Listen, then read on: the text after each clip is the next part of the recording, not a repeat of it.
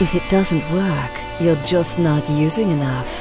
You're listening to SOFREP Radio, special operations military news, and straight talk with the guys in the community.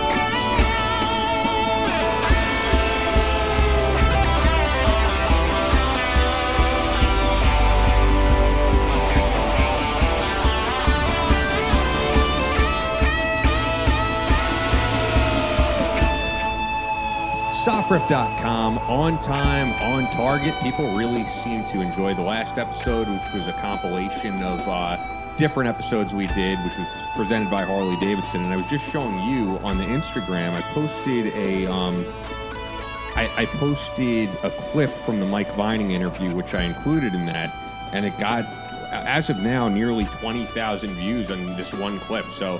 I've noticed that people just they love Mike Vining and they like these new videos I'm doing where it's like best of from the show clips. So That's cool.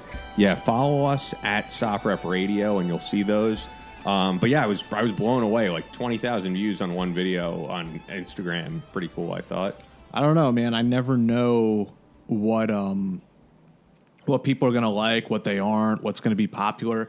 Like you know, I I barely use Instagram. I don't, Yeah. I don't really get it. I don't but, even have my own anymore. um like yesterday I was uh, going through all this like old crap I had laying around and stuff at the bottom of boxes and things like that. And I was pulling up all uh, this old army stuff, getting like sentimental about it and stuff. And I found my old ghillie suit that I had used um, when I went through sniper school. I built this ghillie suit myself, used it in the sniper course in 04. Um, and I just like took a picture of it and put it on Instagram like, oh, here's my here's my ghillie suit. And that thing got like 700 likes or something like that. I'm like, what?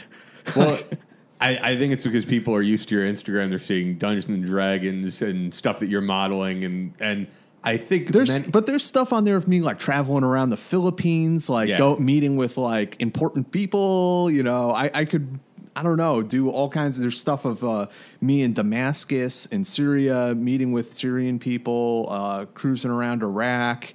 There's even a picture of a dead ISIS guy I took in Iraq, and I there's, but I mean, it's just like people, you know, if you post a picture of like me shooting a Glock, like people like really like that on Instagram. I don't really know. I don't really get it. I think people still like you as Army Ranger Jack Murphy over maybe journalist Jack Murphy. I, I, I think that's definitely the case. Family man Jack I think Murphy. I think that's definitely true. Yeah. Um, well, so I noticed on the last live episode that we did, uh, we both kind of forgot to mention that John Bolton was appointed as U.S. National Security Advisor, and that's a pretty big uh, thing to mention, I think.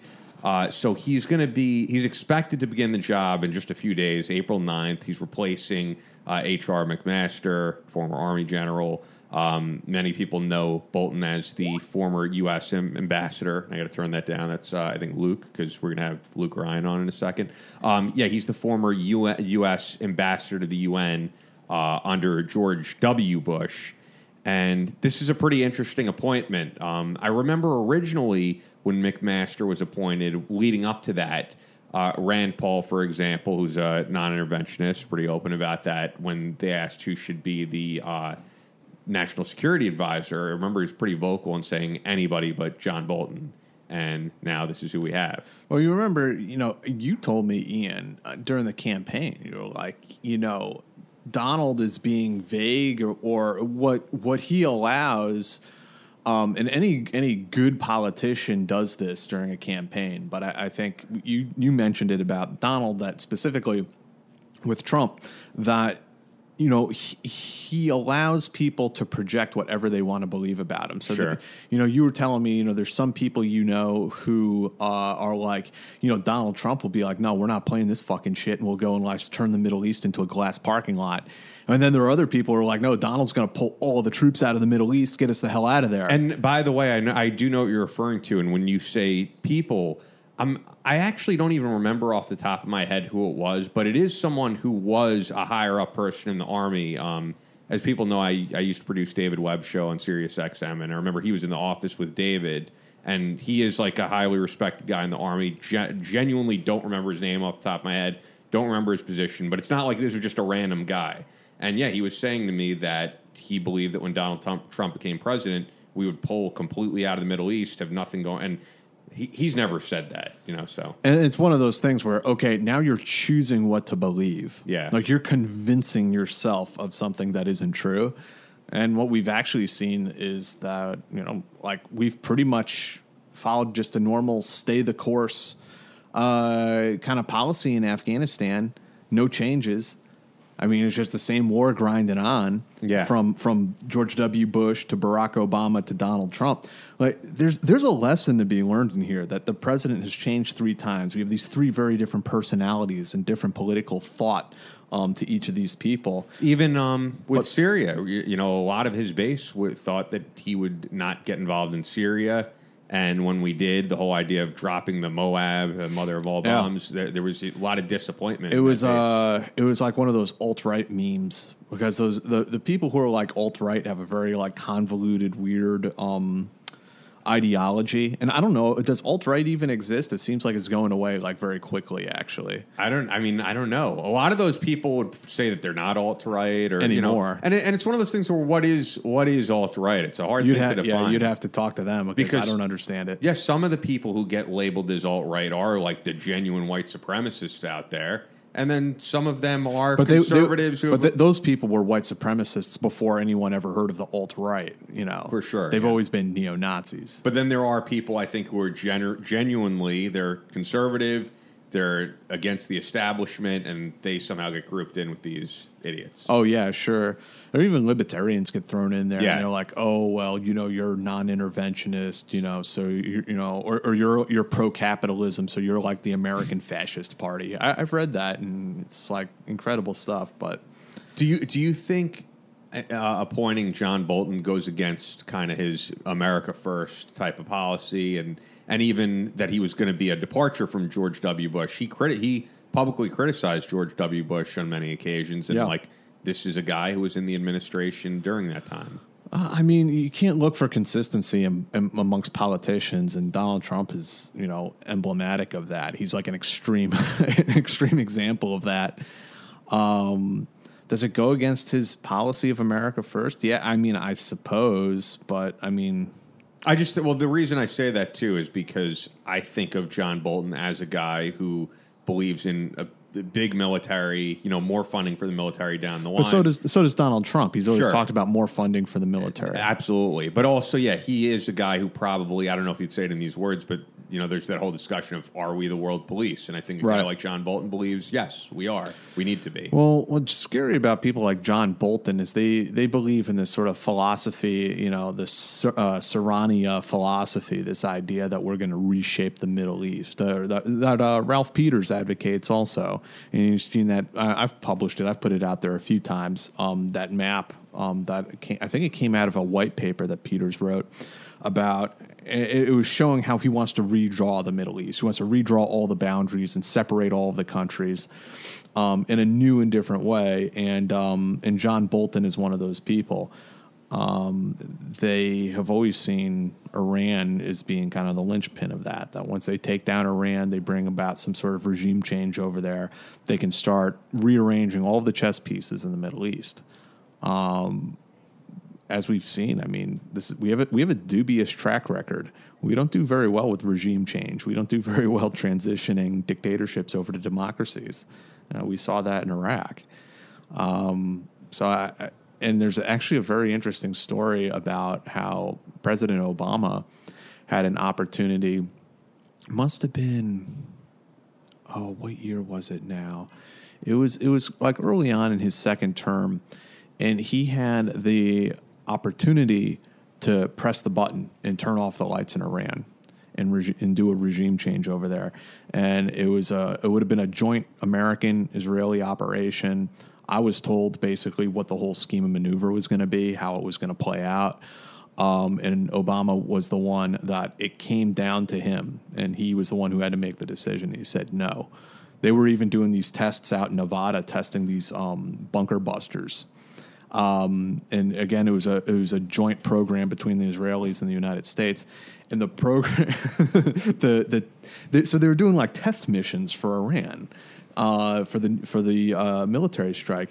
And one of the names, and I'm sure this is not the real program name. I'm sure this was tongue in cheek. the one that was mentioned to me was called New, New Zion. and I don't think that's the real like I don't think that was the real name. I think that was just a, a nickname that probably some people in DoD or the CIA or uh, or even the Israelis gave to that whole uh, scheme of maneuver. But um, Obama said no um, to that. He saw the dangers in that. Even George W. Bush came around after uh, after we toppled Iraq, and then Dick Cheney wanted us to invade Syria, and W was like, "No, we're not doing that."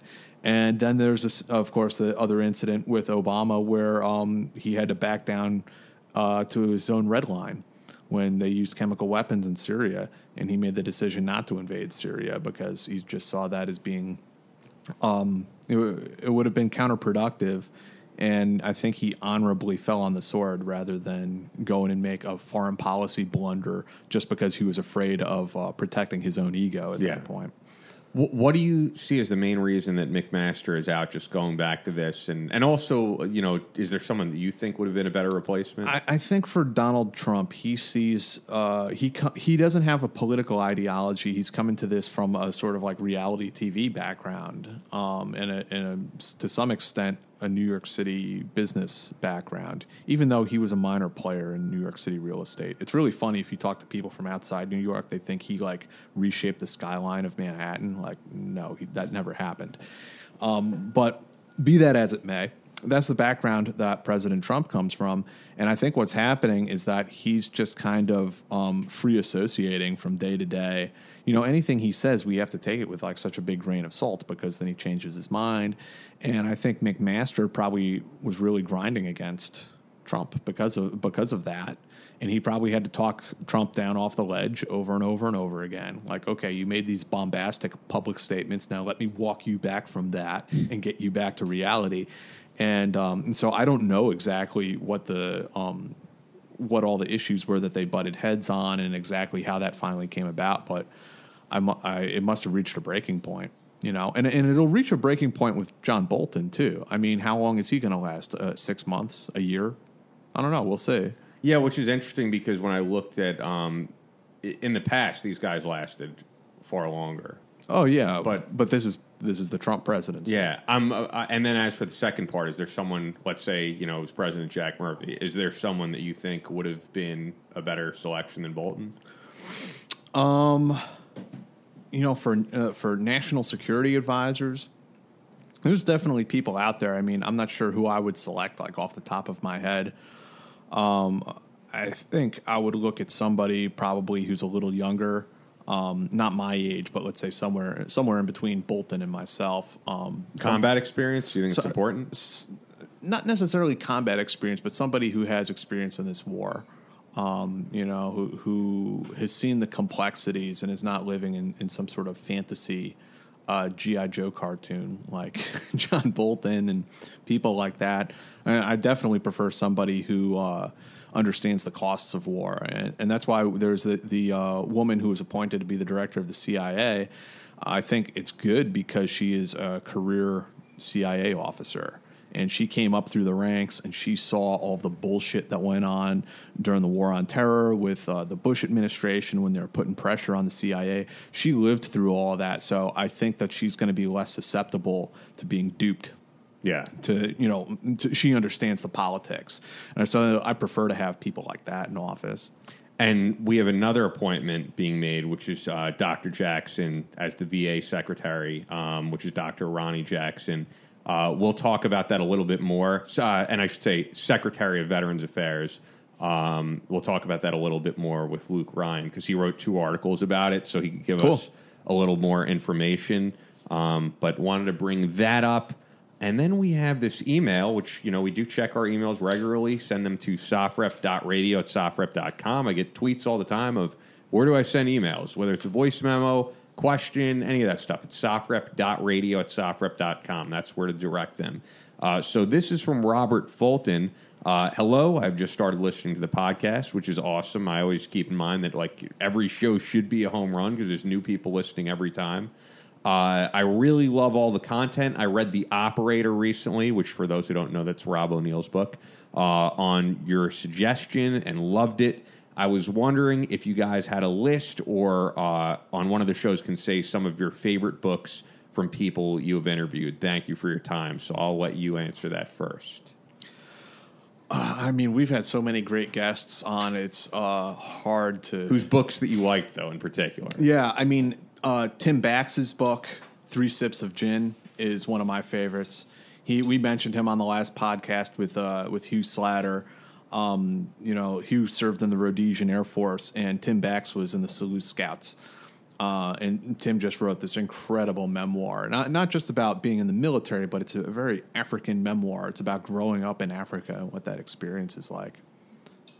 Is that it? That's the only guy you got? I, I figured with you, you'd have. a few- I mean, we've interviewed hundreds Yeah, of people. I mean, at we're on point. we're at the podcast like three hundred and forty something, right? I yeah, mean, I, I can't I can't I can't keep track either. I will tell you. It's funny. I started the podcast and don't even know what episode we're on. We're in the mid three hundreds, but yes, um, which is crazy to think, right? Yeah, we're on three thirty. We're on three forty. This is episode three forty, which means people could listen to uh, literally, you know, like fucking just hours upon hours, weeks of of us babbling nonstop. uh, but yeah, there's no one else that comes to mind for you. I mean, I could tell you one for me, but Go ahead. uh, I was going to say, you know, it's been a while since we had him on, but Buzz Aldrin, his book Magnificent Desolation: The Long Journey Home from the Moon was excellent. That's not his newest book. He has a new one out actually. I was looking called My Dream Is Too High: Life Lessons from a Man Who Walked on the Moon. I can't speak on that one because I didn't read that one.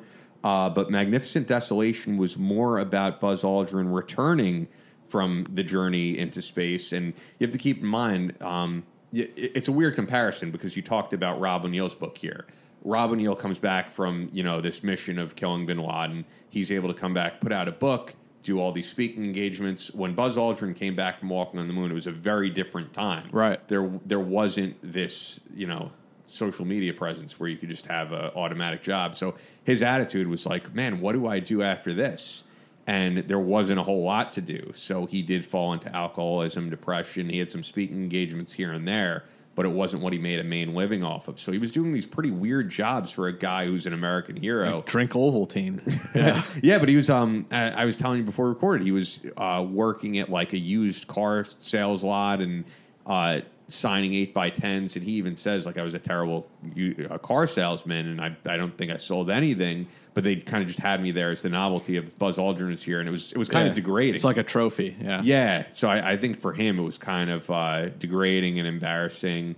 Uh, and you know, and years later, he's he's written all these great books, but it's a different time period. Yeah. But when he came out and said like, "Hey, I have depression, I have alcoholism," and and spoke at these events, he had people advising him, saying like, "Buzz, this is going to destroy you. Don't come out there and say this." And his attitude was, "No, I, I need people need to know about this type of thing." Because And- we tried to hold our astronauts up as these like infallible American heroes, and they were supposed to represent the country in so many ways. Yeah, and you hear. By the way, you hear this from um, from guys of all different walks of life. Like I even think Lanny Bassham, who spoke to us here, was Olympian gold medal shooter. I think after he won that gold medal, he says like, "All right, what do I do from here?"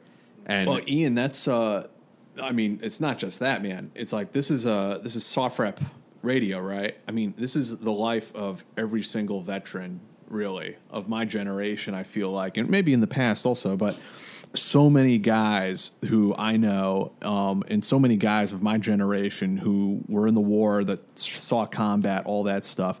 It's like, okay, now you're out of the military. What do you do for an encore? What comes after this?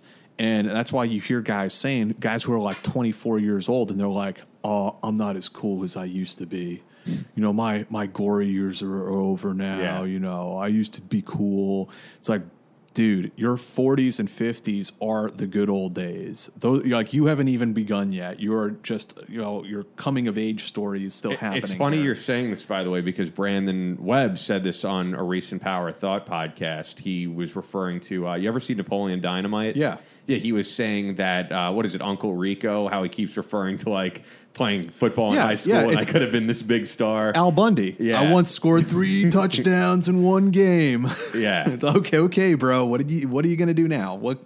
do something with your life, please. Yeah. So Buzz Aldrin's book, going back to the original question, really covers that. And for him, Right. it was a real thing because it's like he, it is true in the in the coming weeks of him walking on the moon. They're doing all these press tours, first men to walk on the moon. There's these like rallies and stuff. But then you come down from it.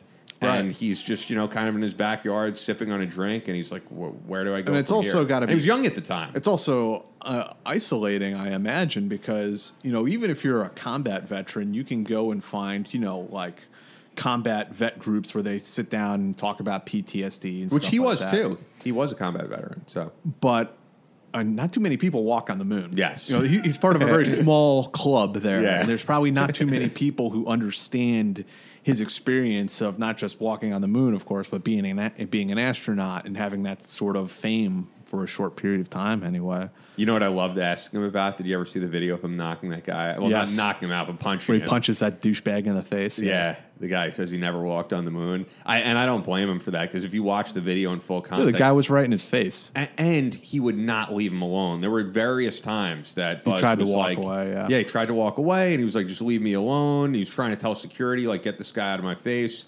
And then at a certain point, he just you could tell he had enough. He's a he's a tough old dude. I've I've seen him in person. We didn't get to interview him in person, but uh, you know, like my previous gig, saw him walking around, and he's he's a big, intimidating old man.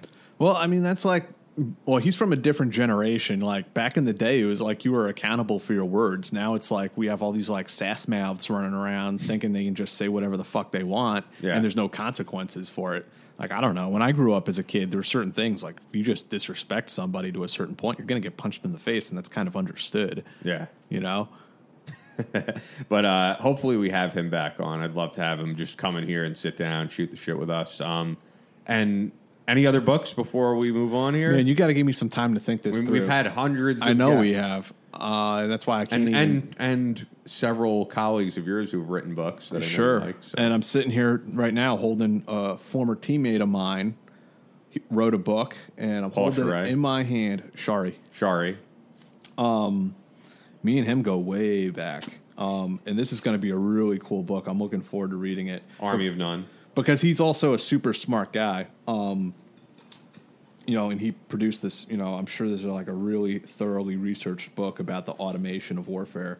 So I'm, we're going to have him on a podcast coming up in the future. Yep. Oh, and Ian, there is an email that we got in to SOFREP Radio that We'll I go want to read it. to you. And I'll also plug. I should say that, Ja- you know, for, since you're a new listener to the show, Jack Murphy has four fiction novels out that you could purchase. I do. I might. I am my favorite author that has appeared on this podcast. and uh, and Brandon Webb has, I think, four books out, Something like nonfiction. he, I mean, he's got a few that he co-authored with you, but he's got the Red Circle, Mm-hmm. uh, the Power of Thought, Total Focus, uh, the Killing School. So pick those up. So here's this email came in from uh, a gentleman named Chad. Topic and subject line: Big Bang in Pyongyang. Message: Ian, shut the fuck up about the Big Bang I knew in that. Was com- Pyongyang. I knew that was coming from the title. What what the hell is he talking about? Oh, really? You don't know what he's talking about? No. That this month, I must have talked about it. Shows that you weren't on because I have I have talked about it ad nauseum. I'll admit. Um, I, you've heard me talk about it. It's, it's the documentary Dennis Rodman did. Oh, yeah, okay. That's that was the Pyongyang. title of it. Yes. And Maybe- I've, I've maybe- recommended it many times. Is that Dennis know. Rodman writing in like "Shut the fuck up, Ian"? No, I, I I felt like it's become an inside joke on the show just because I feel like every time we mention North Korea, Yeah, you want to you want to bring way- up Dennis Rodman clips. Yeah, I, I find a way to like shoehorn it in there. I So, just think those those random emails we get are hilarious. yeah. And uh, I, hey, I, I'll admit I've talked about it way too much. And the other thing I had to bring up today was um, my uh, former teammate. Somebody has hijacked his pictures and is like posting stuff on Craigslist, pretending to be like his son or his dad or something like that. Yeah. and uh, it's not. So this is a, a former teammate of mine that I, I served in uh, special forces with, and sadly, he took his own life last year. Um, and I got a message from his brother today.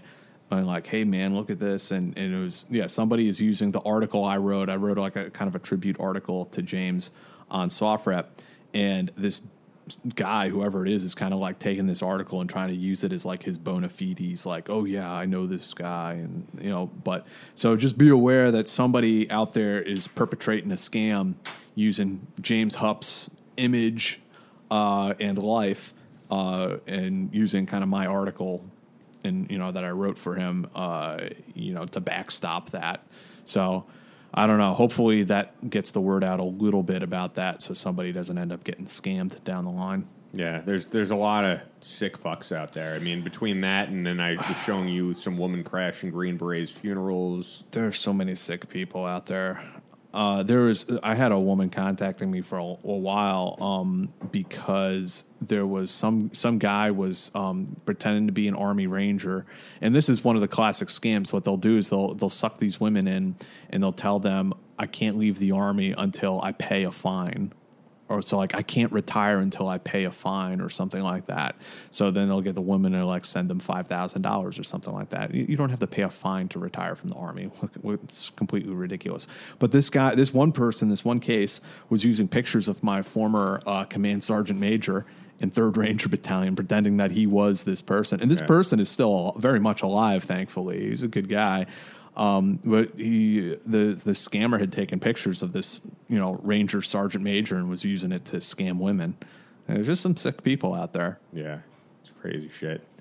Um, and then before we get to Luke, the other unfortunate news we have to mention: uh, British and American soldiers killed in Syria were on mission to capture ISIS member. Pentagon says, um, or they said ISIL member. Is it? Which, by the way, isn't it weird how they always try to say ISIL when the the rest of the world refers to it as ISIS? I know it's technically Daesh or the Islamic State, but I mean, the, It's because ISIL was put on the uh, foreign terrorist organization list, so it's there for legal reasons. Yeah, but I feel like they try to get it this name to catch on, and it just has not caught on. We all No, it, it's because of ille- like legal obligations. It's not because of like they're trying to brand or something like that. But isn't the difference? Uh, and I'll get back to the actual issue here. But isn't the difference that for L it stands for the Levant, right? Yeah. And S it's Syria.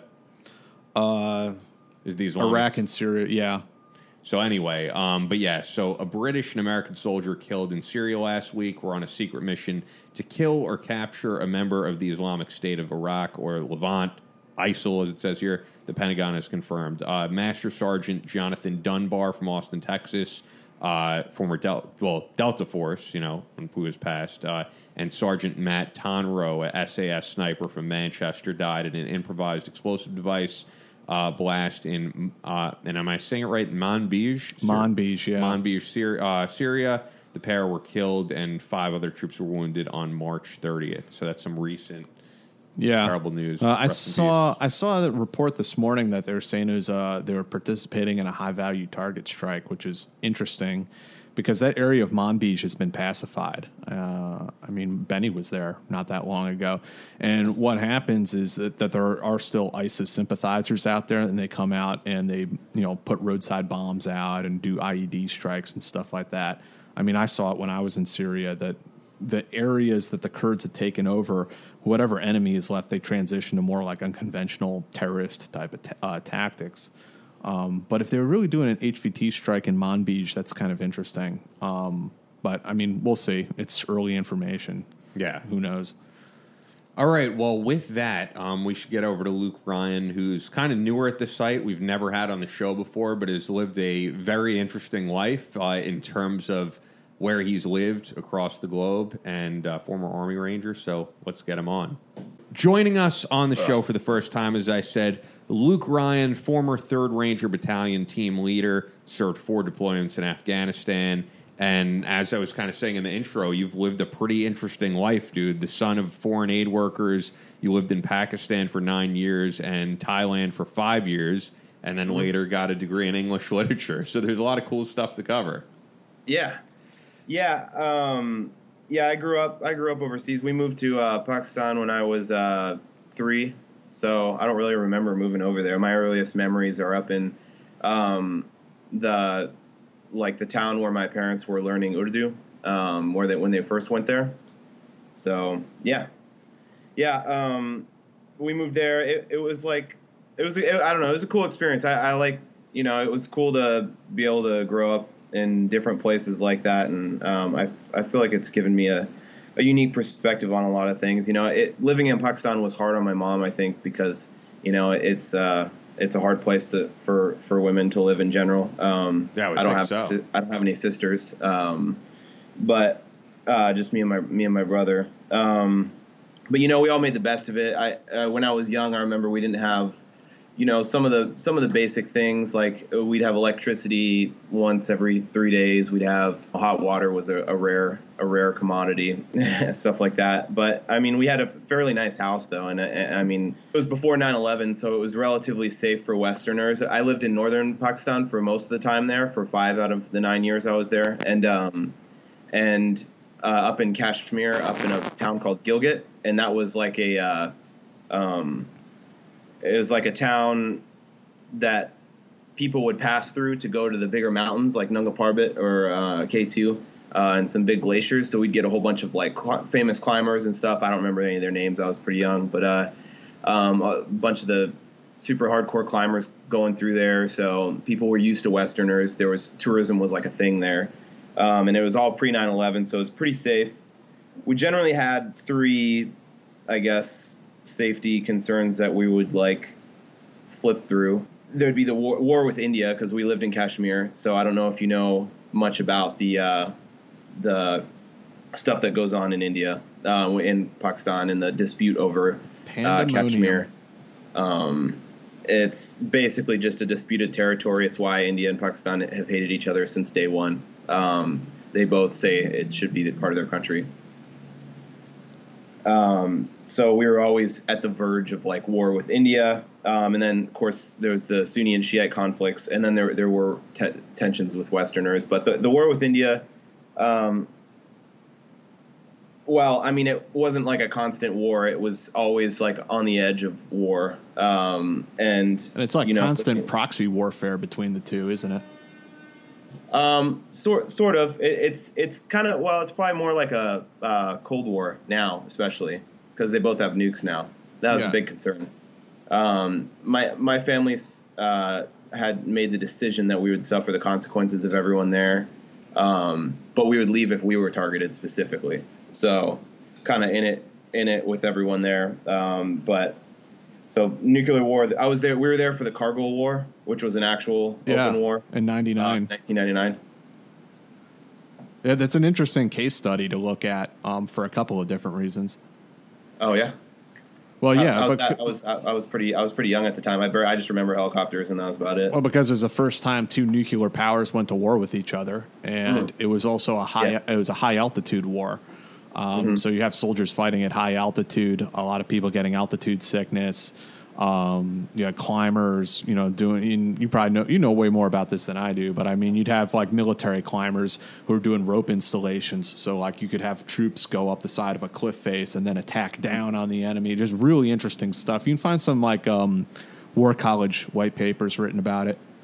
Cool. Yeah. No, actually, I don't know a lot of that stuff. I mean, I was I was uh, I was nine or ten when that happened, and um, I you know um, my memories of of Pakistan really more speak to the ability for children to block things out, uh, the troubles of the world. Because, um, yeah, I mean, they would be. Uh, my dad was telling me, um, you know, he remembers them taking casualties back and forth um, in in Gilgit, and that was about that was about it. Um, it was. You know, it was different. I, I, you know, they Musharraf, President Musharraf, um, who was a general during the Kargil War, he he said later that that um, Pakistan's nuclear capabilities were not actually fully operational at the time, but nobody knew that then. Um, that that was definitely my my exposure to a kind of Cold War, I guess, which was interesting. Um, I I don't want to say that I felt like I was constantly living under the gun with you know, or you know, and constantly living in fear or something like that. But but it, it definitely is is different, especially in retrospect, knowing how how close you can get to everybody just getting you know totally blown away. Yeah. Uh, the other one was uh, the Sunni Sunni and Shiite you know conflicts. That was another big thing, which which you know you get in a lot of uh, countries in that area of the world.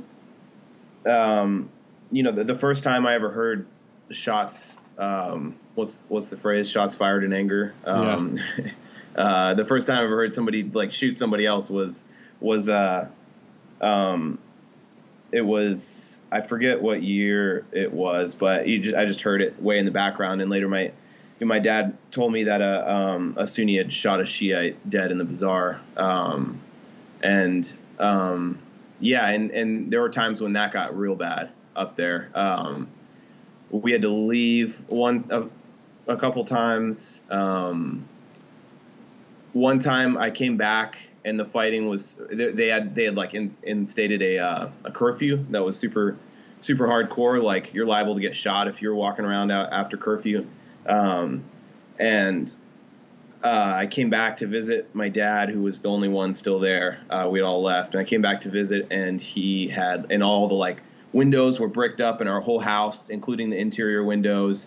He like carried a shotgun and his pistol around everywhere, and um, he had he had himself so dead bolted in that he had to have like a uh, a big ass hatchet that he could like knock down his deadbolts in case there's an earthquake because there's so many earthquakes up there. it's in the Himalayas. Um, so, uh, so that that got pretty bad sometimes. But you know, the the worst one, obviously, especially, I mean, again, I was a kid, I, I you know, and I was a boy, so I ran around and did did like I went to uh, Western schools uh, most, pretty much most of the whole time. Um, so I didn't really feel a lot of the test the tensions against Westerners for a long time uh, until I started to get a bit older. And then, um, of course, post 9/11, things changed a lot. Um, you know, the the invasion because I, I, I didn't know then. Uh, I was in seventh grade when the U.S. invaded Afghanistan. Um, so I was, and I didn't, um,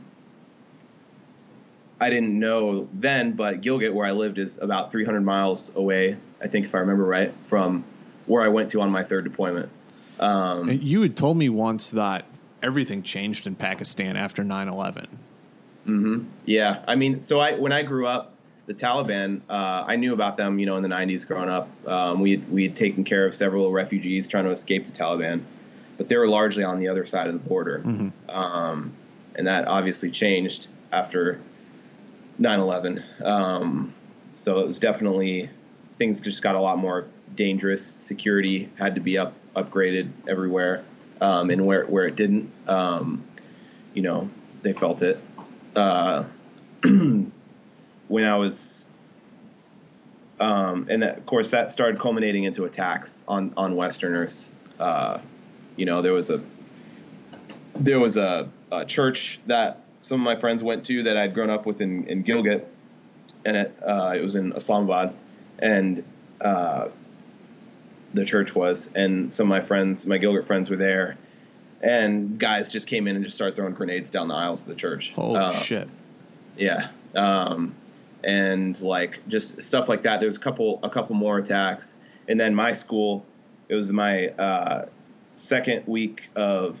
So I, had gone to a boarding school. I mean, so I went to kind of ho- uh, to a homeschool starting off, and it was kind of a homeschool. My parents didn't teach there. There was like seven kids up in Gilgit and seven to nine, depending on the year, and uh, all different ages. And the parents would take turns, you know, or like that we'd have some volunteers and, and they would teach. Uh, but once you start hitting sixth, seventh, eighth grade, it's like, okay, you know, we need to send them to some, to like an actual institution, you know, a real school basically.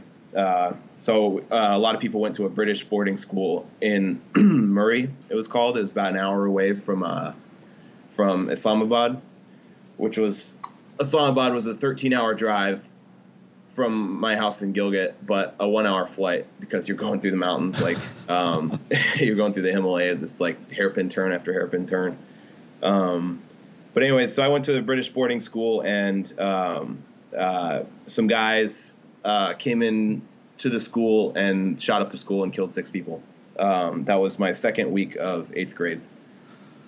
Wow. Uh, yeah. So, you know, they I was I was uh, headed to the library. I was I was in like a kind of a study hall type type deal uh, at the time, and you know, I just I heard shooting. I was in eighth grade. I, I didn't like. I heard shooting like a handful of times in my life, you know, and I'd never felt threatened by it myself.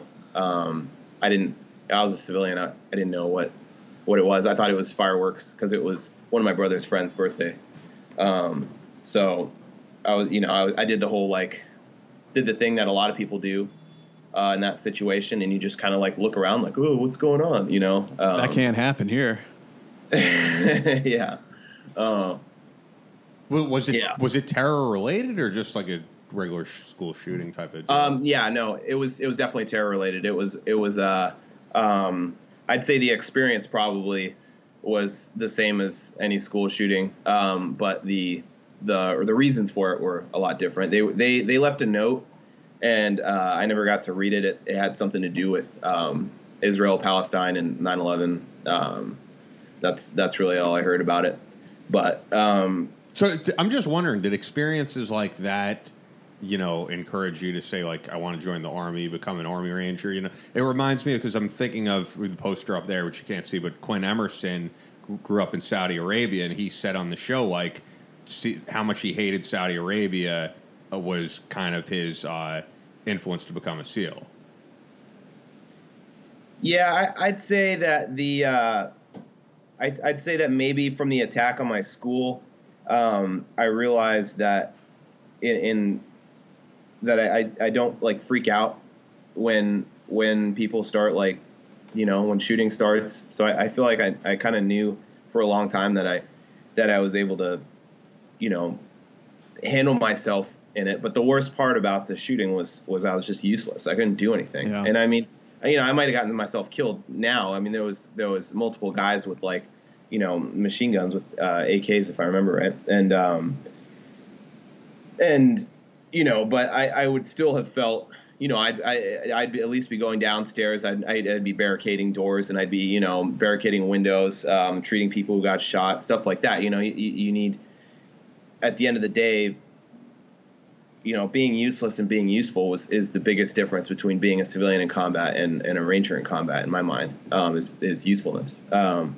and so I guess that maybe, I don't know that that really like pushed me towards the army though. The attack on my school more more so was uh, some of the guys that I met that had es- escaped the Taliban um, when I was a little bit younger. Before that, um, we had met one guy in particular that was a refugee from the Taliban, and he they had uh, like tried to make him become um, you know to, to join them. Um, they they did this a lot, uh, and he refused. He was kind of a he was like a Persian um, Muslim poet. Basically, he studied like old Persian literature, and he he uh, he's a really cool guy. Really really like nice, very gentle, very like really cool, wise dude. Uh, study you know study study literature a lot, and he wouldn't do it. He wouldn't join them. They they tried to make him like you know do all sorts of stuff, and they eventually just threw him in the desert to die. And he walked to Pakistan, um, and we met him. We took care of him, and we we helped uh, we helped get him. We helped a few people uh, get to other countries uh, like Norway and uh, Canada. Um, I think were two that I remember off the top of my head.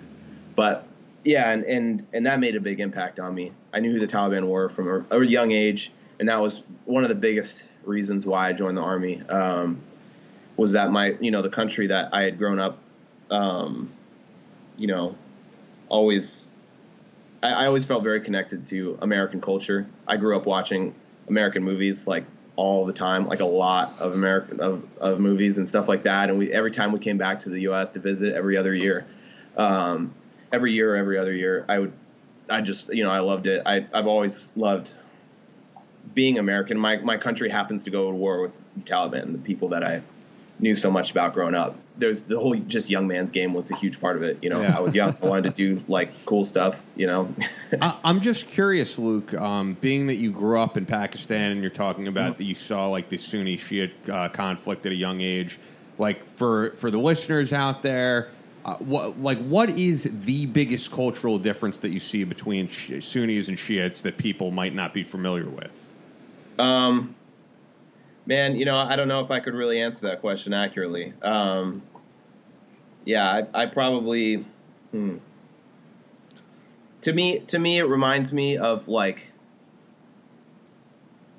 and this is a familiar thing that that Americans can maybe relate to. It doesn't answer your question directly, but it just it reminds me of people's capacity to naturally fall into two sides of something, like and and become like diehard supporters of one side um, because you're born into it because you know for whatever reason because um, you hate your parents and they're the other side because you know you, uh, you you feel like everything the other side does is totally wrong. I've seen that in my in, in my life a lot. I think in different cultures is people's capacity to fall into two sides of of a, anything. You know, any argument, any to pull any, into two extremes. Right. Yeah, I think I think it's easier that way. It's easier to to to see life through the lens of of you know my team is good and their team is bad. Um, it it it makes everything easier to, to digest rather than accepting and facing the reality that like you know maybe they're not so bad maybe they're not even maybe they're still wrong about some things you know maybe maybe they actually are but um, uh, yeah i don't know. I, I, I couldn't really speak uh, to to the specific differences i don't think to, as as well as you know some people could. Like i said you know i left when i was in eighth grade. Um, if you would have asked me the differences between Democrats and Republicans when I was in sixth grade, you know, I probably wouldn't have been able to give you a good answer either. Well, then, in in a uh, sense, isn't isn't the religion sort of a way to codify a, a, different conflict that's about politics and economics, and there's some more pragmatic things, but it gets colored with religion to make it seem perhaps more virtuous than it is. Yeah, I could I could definitely see that. I mean, I mean, religion is is a lot more ingrained into their society even than ours. I mean, you know people talk about having, um, you know, we argue about things like having "In God We Trust" on our on our currency, and over there, you know, you have to actually you have to register your religion if you're a Pakistani yeah. citizen. You know, you have to register yourself. So like, um, you know, and it matters. you know, I mean, when we were there, uh, especially initially, you know, we are they're like, oh, they're white, they're Christian, you know, whatever. Yeah. Um, but if you were Pakistani, and and you know you had to be a part of an underground church if you're a Christian. You know that that would uh, you know your your life would be a threat. Um, depending on who you were. I mean, if generally speaking, yeah, um, you know, so especially if you're a convert, for sure, you know, you'd be in trouble. Um, That's yeah. totally bizarre to the American experience. I, I mean, I remember my uh, interpreter; he was Yazidi and uh, it had to be on, on, his on his national ID card. This is Iraq, of course. Mm-hmm. It had to, he had to the same thing. It had to be on his ID card that he was Yazidi. And he told me he's like, look, if I could not go to Mosul without you, without us, the special forces guys. He's like, if I went without you, just decided to drive to Mosul, they'd cut my head off at, a, yeah. at like a checkpoint somewhere along the way. Yep, yep, definitely.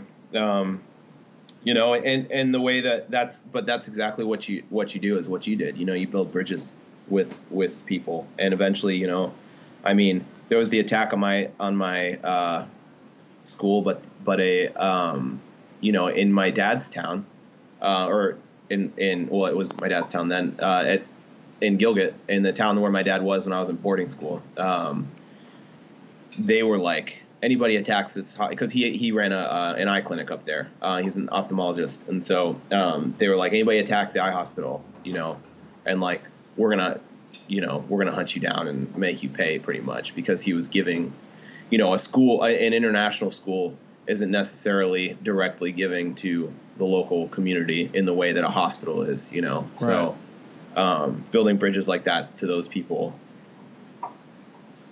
is and, and, I think my dad's the my dad's hospital had just better security all around, you know, on the face of it, and um, yeah, so they never they never had to deal with that. But yeah, then we moved to Thailand after that. Um, after the attack on my school, that's why we left. You know, oh, okay. that was that was the uh, that was the catalyst. The trigger to leave was yeah, the catalyst was um, you know like I said, you know, we'll suffer the consequences of everybody else around us. You know, we're there to help them. Um, but you know, if we're being targeted, then you know we'll leave.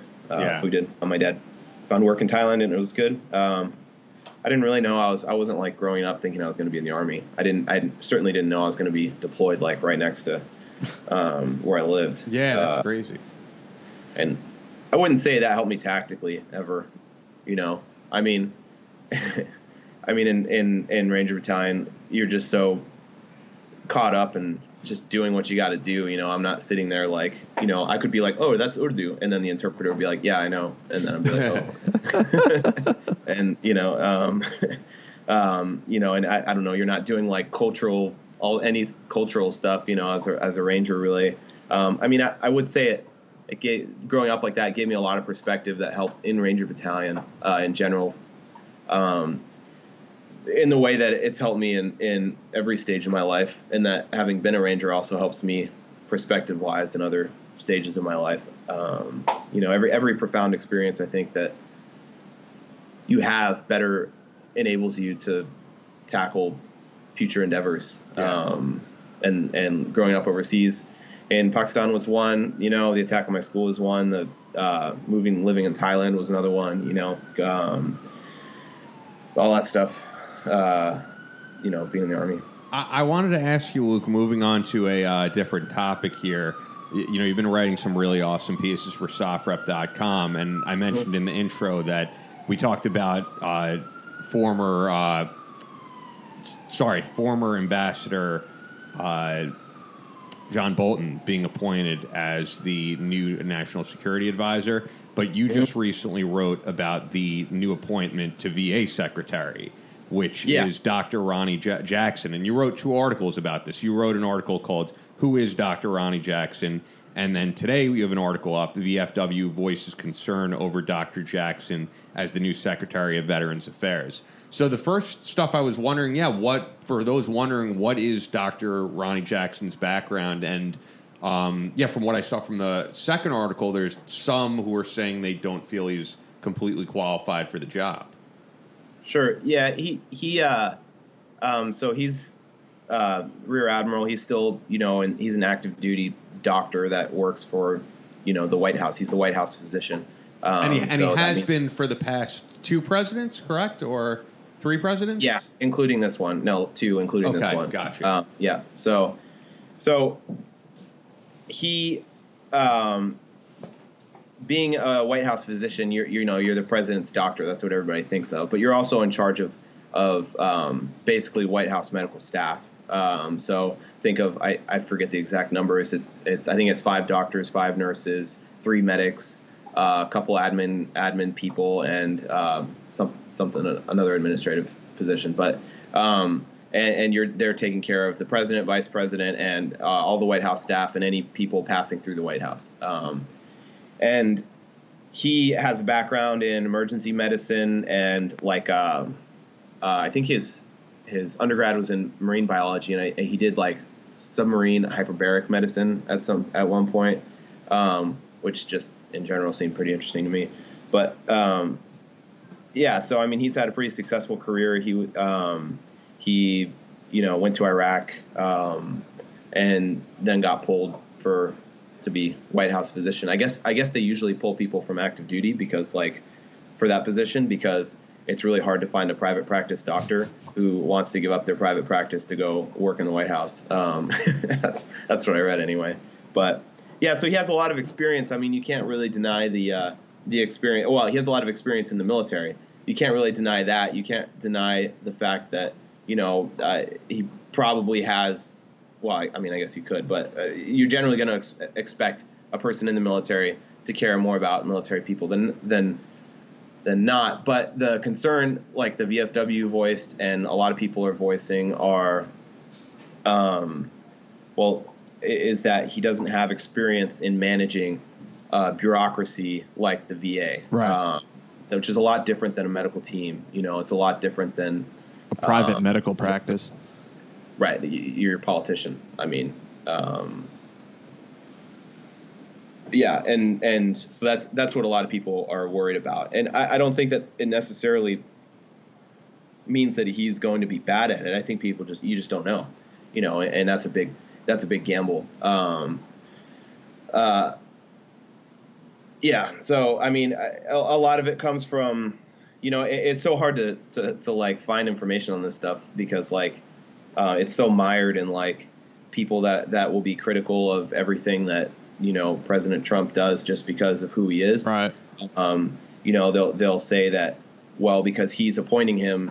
You know, you know he must just be like he, he's appointing him and he knows him, so that he's just expanding his inner circle and trying to make all of his friends. Well, it's hard you know, not to see it as like quid pro quo because I mean he was the wasn't Right. he the physician that was like he's very stable everything's Yeah, great yeah. Yeah, I think he said it was in excellent physical condition or something to that. he's just got good genes right that that's the that was the um he he made a, a couple digs in that interview um he said like uh, we are going to be working with the president's uh, diet and um, fitness and he's more keen to the diet part than the fitness part um he kind of said like a little slyly but um Even though uh, Yeah. Donald Trump admittedly loves to indulge in McDonald's and KFC, so Yeah. yeah, no, and, and that that actually is the biggest uh, criticism that I've heard uh, on on the actual person himself. Uh, and, and yeah, I think people are worried that maybe he's, you know, he's just trying to continuously appoint people that are that he just knows personally. Right. Um, you think you think that they're just hinting at that that he basically you know Trump said to him. Just say excellent things about me and my physical condition, and I'll, I'll do something for you. I don't. Yeah, you know, I, I don't know. Um, it's probably you know for everything that we see that happens up there, there's there's 90 other there's 90 other like moves that people are making and and um, you know uh, political chess moves that people are doing to advance their own careers or advance someone else's career, who in turn will advance someone else's career, who will in turn Yeah. do something good for me. You know, all that crazy House of Cards stuff. So, from what you see, is it is it a good appointment? It's replacing uh, David Shulkin. I don't know if you had any feelings on him, the previous VA sec. I don't really know. I, I I've I've seen the all the interviews where he was basically, you know, people say caught red-handed uh, with his trips to Europe and um, uh, stuff like that.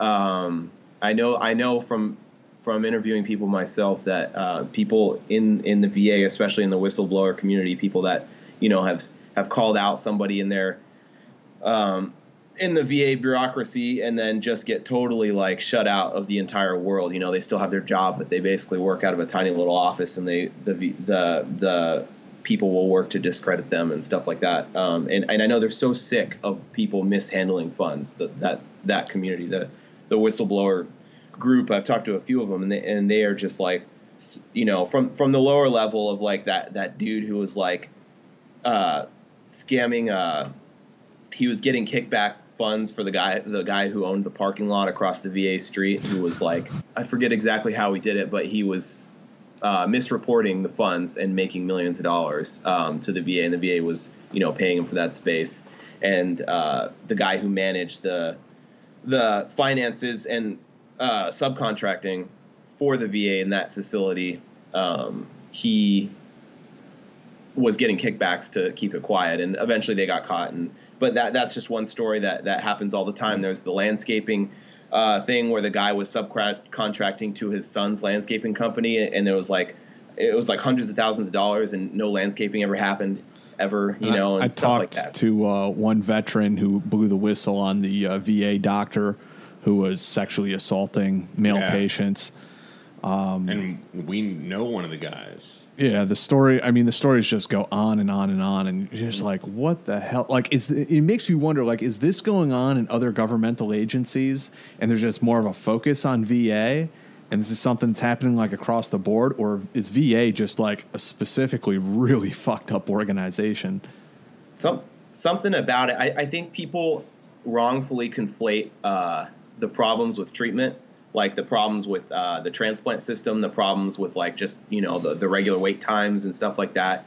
They wrongfully conflate that with the mishandling of, of funds and the cover up type Yeah. stuff you get at like the mid level, um, you know, management. Um, and and I I don't know. There's something about it that that I guess I, I can't really say what exactly. Something about the VA in particular that makes it easy, especially when it comes to subcontractors and stuff like that, to to conflate those funds and, and skim a bunch off the top. Um, you know, uh, I, I'm not exactly sure what. So so going back to um, Shulkin, you know that that's what a lot of people's sentiment are towards towards him. They hear another, they hear that another person is taking a flight to Europe, and and you know, right or wrong, they're just so sick of it, you know, that they're just like, Yeah. man, like, you know, I just, um, which I, you know, I, I can't blame them for for thinking that. And Um, when I was at the uh, the what is it the Commanders and Chiefs forum during the election campaign, There's Trump one MSNBC or it was on NBC. It was Matt Lauer, Yeah, yeah. the now disgraced Matt Lauer. yeah, that guy. Trump, uh, he he promised, he pledged uh, right then and there. He's like, no, I would not private, privatize the VA. Would not do it. So we'll see. I mean, seems like he's not going to. But It's not a very popular stand. no, I don't, I don't think it is. I don't. I don't think it's a good idea myself. And, and Um, there are veterans. I mean, it is the more capitalist way of doing things, but some Yeah. would say, you know, I mean, I, a lot of a lot of vets are just I mean it's not necessarily capitalism in that sense because you know there it's a service provided to veterans Sure. um, some of whom are you know in poverty Of uh, all sorts of other things so I don't know if there's necessarily a capitalist No, solution well, what. I've heard, eh, you know, I guess the best way to describe it is is almost like the vouchers for private schools type of thing. It's it's almost like that type Subsidized by the VA. government. Yeah, exactly. Where if you were in the um, military, they'll throw you into the private healthcare system, but you'll get some type of voucher. Um, but yeah, I don't know if that is a good solution because there's there's certain things that I, that probably VA doctors are better at treating that they see more often with veterans than they see in private practice. I don't know what do you think Luke I mean you have the background in uh, aid and medicine uh, what's your take on it Um, well, I mean, just the whole healthcare system, whether it's VA or not the VA, is totally screwed up. I feel like entirely. You know, um, the the VA is a good example of of how when you know when the government runs stuff, you, you get bogged down with bureaucracy and people can take advantage of it, especially in a country as big as the U.S. And then, um, you know, our our private healthcare system is a good example of of um, you know how this weird hybrid between uh, I guess, you know, try to stay away from like buzzwords, but you know, socialist and capitalist medicine, the weird like monster hybrid that we have. That's like, I don't really know exactly what what you would call it, but um, the worst of both worlds. Yeah. Um, you know. And, there, uh, and there's so many, you know, they, they were brought up in, in the primary, not just this primary, but four years ago, eight years ago, because this has been ongoing, of but what I think are some pretty simple but helpful solutions that no one seems to be doing. You you know, the biggest of which I've heard is why can't you buy health care across state lines? Seems like a pretty easy solution, um, but, you know, I, I guess it just doesn't benefit the people up top, so that we have not done. If it, I- it makes sense to me, though, why can't I buy a health care plan from South Dakota or something if it's going to be cheaper for me than in New York? yeah, I mean, I, I don't know. That stuff that stuff is like crazy complex, and I wouldn't presume to. I agree. Yeah, it to, is. to know the uh, ins and outs of of you know the upper echelons of our healthcare system. I'd have to. That'd be like a lot of a lot of research. Yeah, no, I, I agree. It, it's I you know, it seems simple to me that solution, but I also am by no means a healthcare expert. No, yeah, yeah, yeah. I don't know, I, and I think with the the, the VA, um, it, I I would say personally, it's it's the the first thing that needs to ha- same with same with our politicians. The first thing that needs to happen is not uh, shift in.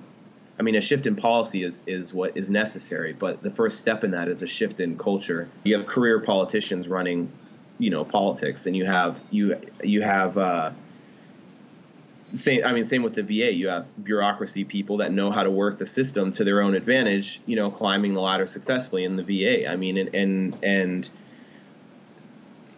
what what we need is people in those positions with an ethical backbone. You know, with like some kind of moral compass. You know, because uh, then the policy shifts will happen. Um, so I, I would ask, how do you how do you get that shift in culture to happen? Um, otherwise, you know, you can take out people here and there. You can shift policy. Um, you know, you can hope that those people shift policy because you ask them enough. Yeah. but they're probably not going to unless you know, and they're always going to be doing stuff behind closed doors.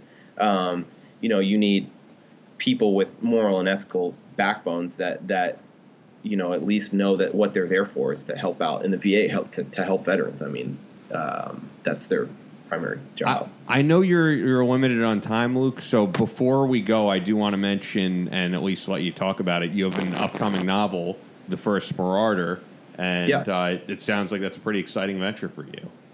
Yeah, man, uh, I, I've really enjoyed writing it. So, like I said, I when I grew up in Pakistan, um, my dad would uh, get really good quality cuts of meat in Islamabad, and we'd drive it all the way up to Gilgit in coolers, and he'd give a part of it to our movie store guy. Um, and our movie store guy would give us free movies in return. So as far as I was concerned, Nice. I we just got I just got free movies. Um, so I watched movies. I sucked up uh, fiction when I was a kid. Basically, is what I'm saying. Like crazy. Like I. That's how I learned about American culture. That's how I learned, you know, about all sorts of stuff.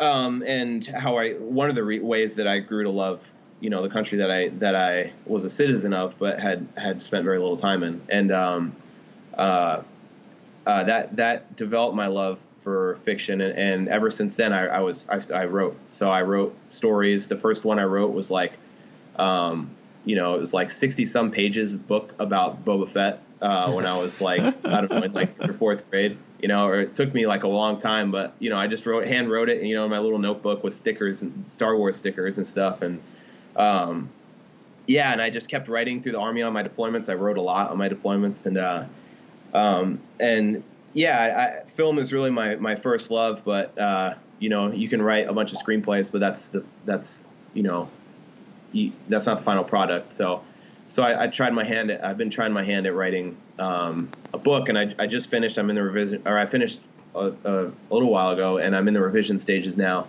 Um, it's about it's it's a part of a big series that I'm I'm planning on doing. Um, that uh, you know we we can maybe get into a, another time, but this particular story it's it's set four years after a, a, a weaponized smallpox virus wipes out a good population of the Earth, um, and they call it the Red.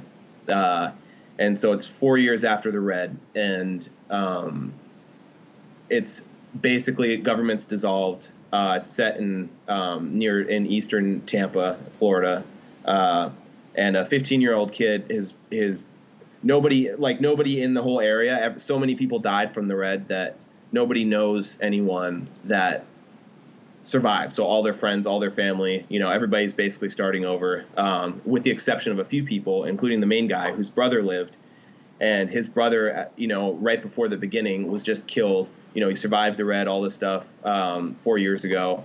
He's just killed by a neighboring town in a, a skirmish for resources, and so the East Tampa militia is going to war with this neighboring town over resources, and he's 15 years old, um, and he lies about his age, and because the militia age is 16, so he he lies about his age, joins up, and um, goes goes over to fight, and it's it's a lot about, you know, it's it's not a it's it's about a 15 year old kid, but it's not like a young young adult like book. It's it's really kind of dark. Uh, and, um, it's about the discovery of war and politics, and um, you know, seen you know, because I I've always been a big believer that fiction is a way that we can better look at different facets of the human experience, different bits of reality, you know, um, and you know, what better way to it's about the discovery of war and politics. So what better way to, you know,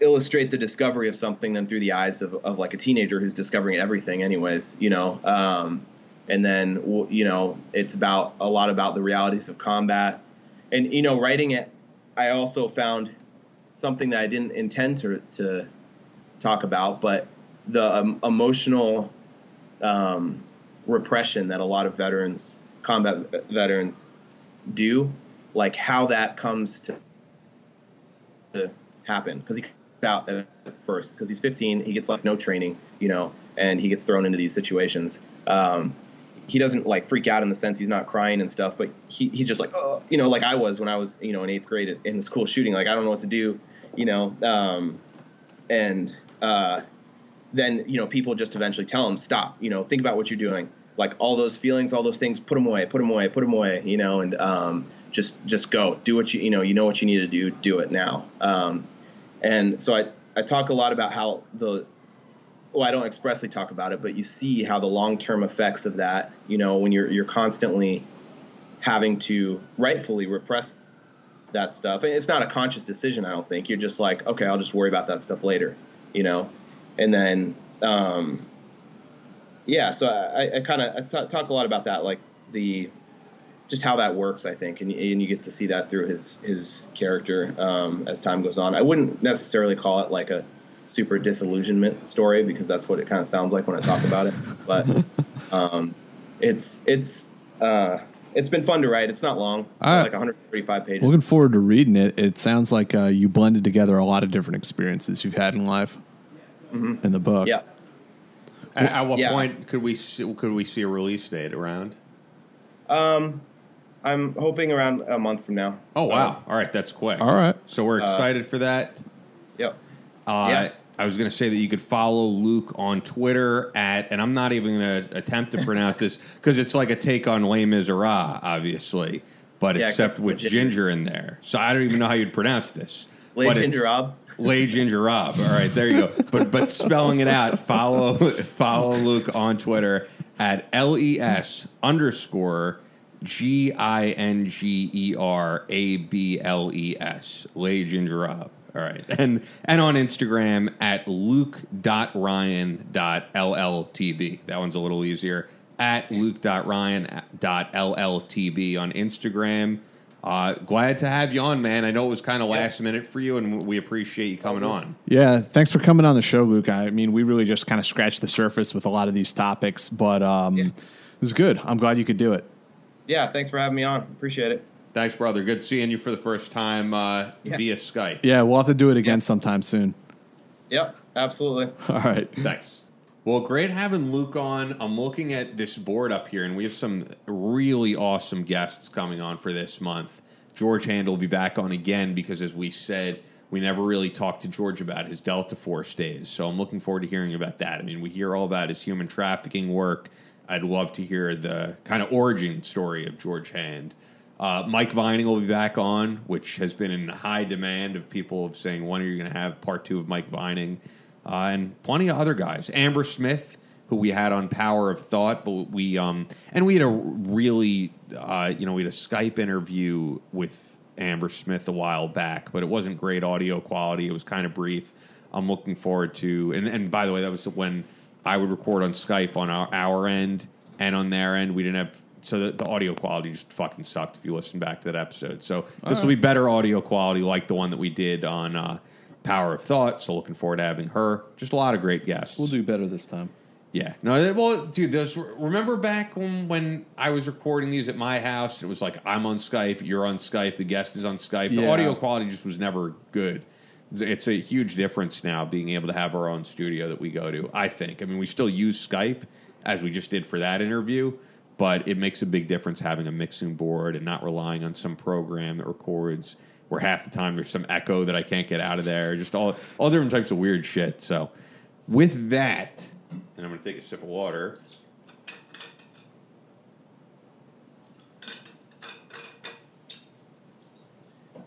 There's only one club out there with gear handpicked by special operations military veterans from several branches, and that, of course, is Crate Club.